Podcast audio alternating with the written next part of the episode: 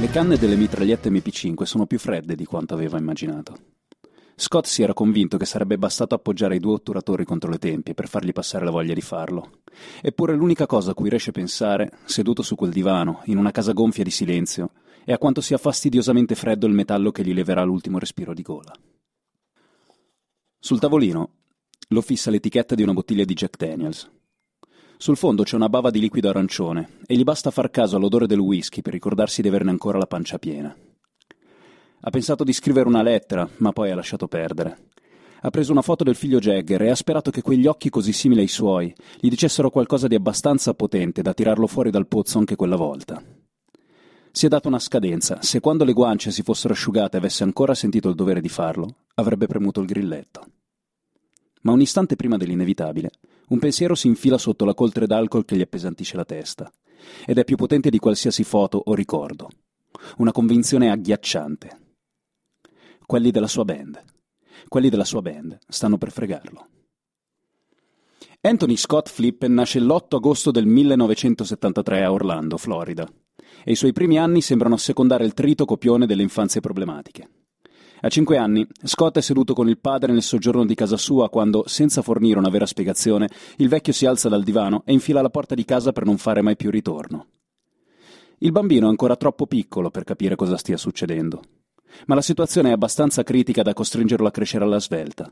Nel giro di pochi mesi, Scott sviluppa sufficiente fiducia in se stesso da prendere in mano le redini del carrozzone familiare e tenerle salde finché sua madre non decide di risposarsi con tale Steve Stepp, un dentista.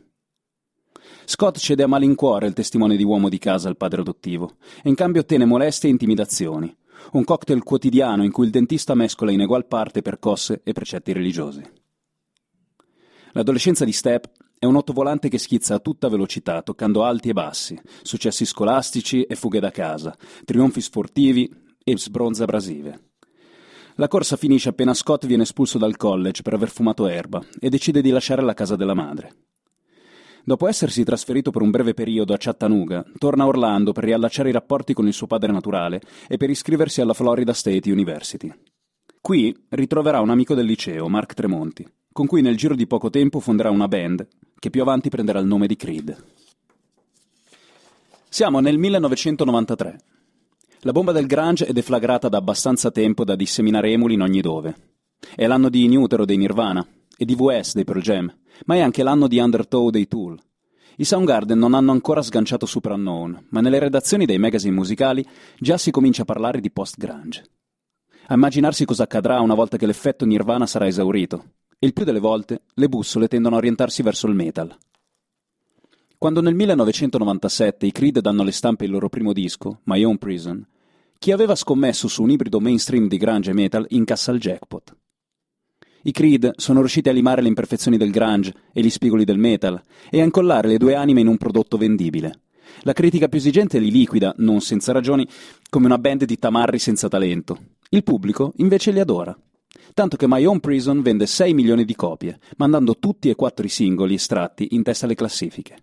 È la prima volta che succede con un album di debutto. Nel 1999 la band rilancia con Human Clay e dà forma definitiva a un successo che molti avevano temuto, o sperato, fosse solo un colpo di vento. Ma si sa, le interviste, i tour interminabili, il calendario soffocante sono il vero banco di prova per una band. Se qualche elemento non è perfettamente incastrato nel progetto, è destinato ad allentarsi e a cadere come un bullone avvitato male. Quel bullone, nel caso di Creed, è Scott Stepp. Quando le cose avevano cominciato ad andare per il verso giusto, Scott non si era scomposto più di tanto. Per una persona religiosa quanto lui non poteva essere altro che la conferma che Dio aveva un piano per lui, in cui tutte le sofferenze accumulate durante l'infanzia servivano come necessaria anticamera alla gloria e alla pace eterna, il tour del terzo album, Weathered, manda in frantumi questa ingenua convinzione. Stapp ha litigato praticamente con tutti i membri della band, ma è con l'amico di sempre, Mark Tremonti, che i ferri sono più corti. Il fatto è che Scott è sempre meno lucido. Il successo l'ha indotto ad abbassare le difese e il pesante bagaglio di molestie e traumi che si trascina dietro fin dall'infanzia si è aperto rovesciando tutto fuori. Scott beve come un lavandino e ha sviluppato una forte dipendenza da antidolorifici. Le sue performance sono sempre più scarse, ogni concerto è un passo più vicino al baratro finché, inevitabilmente, arriva il momento della catastrofe. Il 29 dicembre del 2003, alla All State Arena di Chicago, Scott sale sul palco in condizioni disastrose. È fatto come un'acciuga, si dimentica le parole delle canzoni, si strattona da un punto all'altro del palco inciampando su se stesso. Dopo poche canzoni sembra quasi sul punto di svenire. La situazione è talmente imbarazzante che i fan organizzeranno una class action chiedendo alla band 2 milioni di euro di danni. Ci vorrà un anno prima che i Creed decidano di sciogliersi, ma il concerto di Chicago ha già messo il coperchio sulla bara e Scott Stepp è ormai in balia di se stesso. Si gonfia ogni giorno d'alcol, isolandosi sempre di più nel suo bozzolo di paranoia. La sera in cui si scola una bottiglia di Jack Daniels e impugna due MP5 è davvero deciso a farsi saltare le cervella, ma poi ha un'illuminazione. Non è lui a volerla farla finita. Se è lì, su quel divano, è perché qualcuno ha voluto che succedesse. È tutta una cospirazione. I suoi compagni di band lo hanno spinto sull'orlo del suicidio, consapevolmente, e il motivo è che vogliono trasformarlo nel nuovo Kurt Cobain e riempirsi ancora di più le tasche sfruttando il suo nome. Nel 2004 i Creed si sciolgono ufficialmente e Scott Stepp, per evitare di precipitare in picchiata nel pozzo delle dipendenze, si aggrappa al salvagente universale del progetto solista. Tra il 2005 e il 2009 pubblica un disco a suo nome, sposa la ex Miss New York Jacqueline Neshe Watt e ha una seconda bambina. All'apparenza, Stapp conduce una vita normale e appagante, collabora a diversi progetti, non sta fermo un secondo ma in realtà, all'ombra dei riflettori, sta combattendo una battaglia sempre più dura con i propri demoni. Nel 2006 le sue condizioni sono talmente gravi da indurlo a tentare il suicidio, questa volta sul serio. È a Miami. Sono giorni che assume alcol e droghe a ritmo continuo, senza dormire, senza darsi pace. Per cercare riparo, dalle voci che gli sciamano in testa entra nell'hotel Delan e prende una stanza nell'attico. Qui la situazione peggiora. Ormai totalmente fuori controllo, Scott si convince di essere in un manicomio e decide di scappare buttandosi dal balcone. È al diciassettesimo piano, ma la sua caduta finisce dopo 12 metri, interrotta da un cornicione di cemento che gli fratturerà cranio, bacino e naso, salvandogli però la vita. Rimarrà lì per quasi due ore, incapace di muoversi, rassegnandosi a una morte lunga e dolorosa, quando per puro caso il rapper T.I. si accorge di una goccia di sangue che cola da un cornicione dell'albergo e interviene per salvarlo. Nel frattempo, i suoi ex compagni di band se la passano piuttosto bene. Dal 2004 Mark Tremonti e gli altri riempiono arene sempre più grandi con gli Alter Bridge. Ma siccome il tempo lenisce ogni ferita, nel giro di pochi anni la credine tra Steppe e Tremonti si diluisce a sufficienza da rendere possibile una reunion. Siamo nel 2009 e da qualche tempo la scena musicale è paralizzata dalla fregola delle reunion. Band che sembravano sciolte per sempre trovano magicamente la forza e i cachet per tornare a suonare insieme i Against Machine, i Pixies, i Blur. Molte band degli anni 90 si affannano a seppellire asce di guerra, i Creed non vogliono essere da meno. Nell'ottobre del 2009 esce così Full Circle. Ricominciano i tour, le interviste e, naturalmente, i litigi all'interno della band. Step e Tremonti si allontanano di nuovo, questa volta in maniera netta. Nell'ambiente si vocifera di un quinto album, ma nel 2012 appare ormai chiaro a tutti che i Creed sono in animazione sospesa. È a questo punto che Scott scivola di nuovo nel pozzo buio da cui era affiorata fatica, e come spesso accade, la seconda caduta è peggiore della prima. Step riprende a bere, a farsi di farmaci e droghe. Ogni tanto ha la lucidità necessaria a rendersi conto di avere bisogno di aiuto, ma gli esperti a cui si rivolge si limitano a mettergli in tasca altri antidepressivi.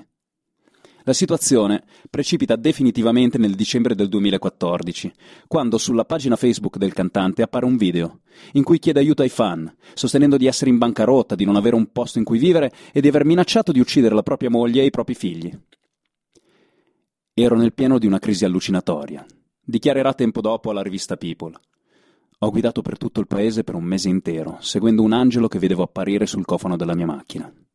Mi ero pure convinto che la mia famiglia fosse coinvolta nell'ISIS e che mi avessero sottratto milioni di dollari per finanziare il terrorismo islamico. Nel giro di pochi mesi, la moglie chiede il divorzio e ottiene la custodia dei due figli. Eccola, l'ultima goccia. Step è di nuovo nel pozzo nero che ha cominciato a scavare durante l'infanzia. Solo che ora è molto più profondo e scivoloso. Tutti si aspettano che tenti di nuovo il suicidio e invece lui trova la forza di chiedere aiuto e di farlo alla maniera classica, si fa ricoverare in una clinica di riabilitazione, da cui alcuni mesi dopo esce pulito e con un disturbo bipolare ufficialmente diagnosticato. Ora che ha conosciuto tutti i suoi demoni, Scott è un uomo nuovo.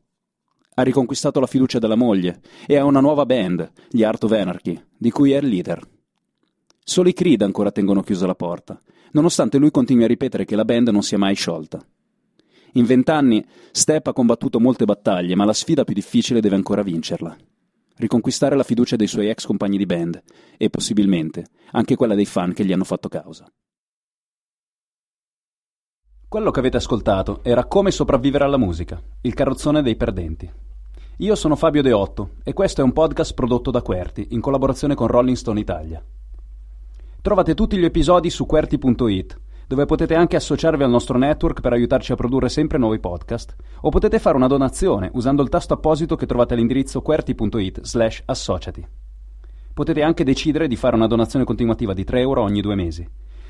Trovate tutti gli episodi anche su Spreaker e su iTunes, dove vi invitiamo a lasciare una recensione e un voto a 5 stelle. Poi, se proprio ci volete bene, potete lasciare un mi piace sulla nostra pagina Facebook. Come sopravvivere alla musica tornerà fra circa un mese. Voi nel frattempo cercate di sopravvivere.